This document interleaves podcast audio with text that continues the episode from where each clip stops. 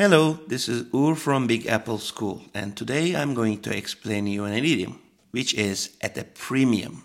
If you get something at a premium, you pay a high price for it, especially because it's not easily available. So if we need to give a sentence, we can say a good data scientist is at a premium now.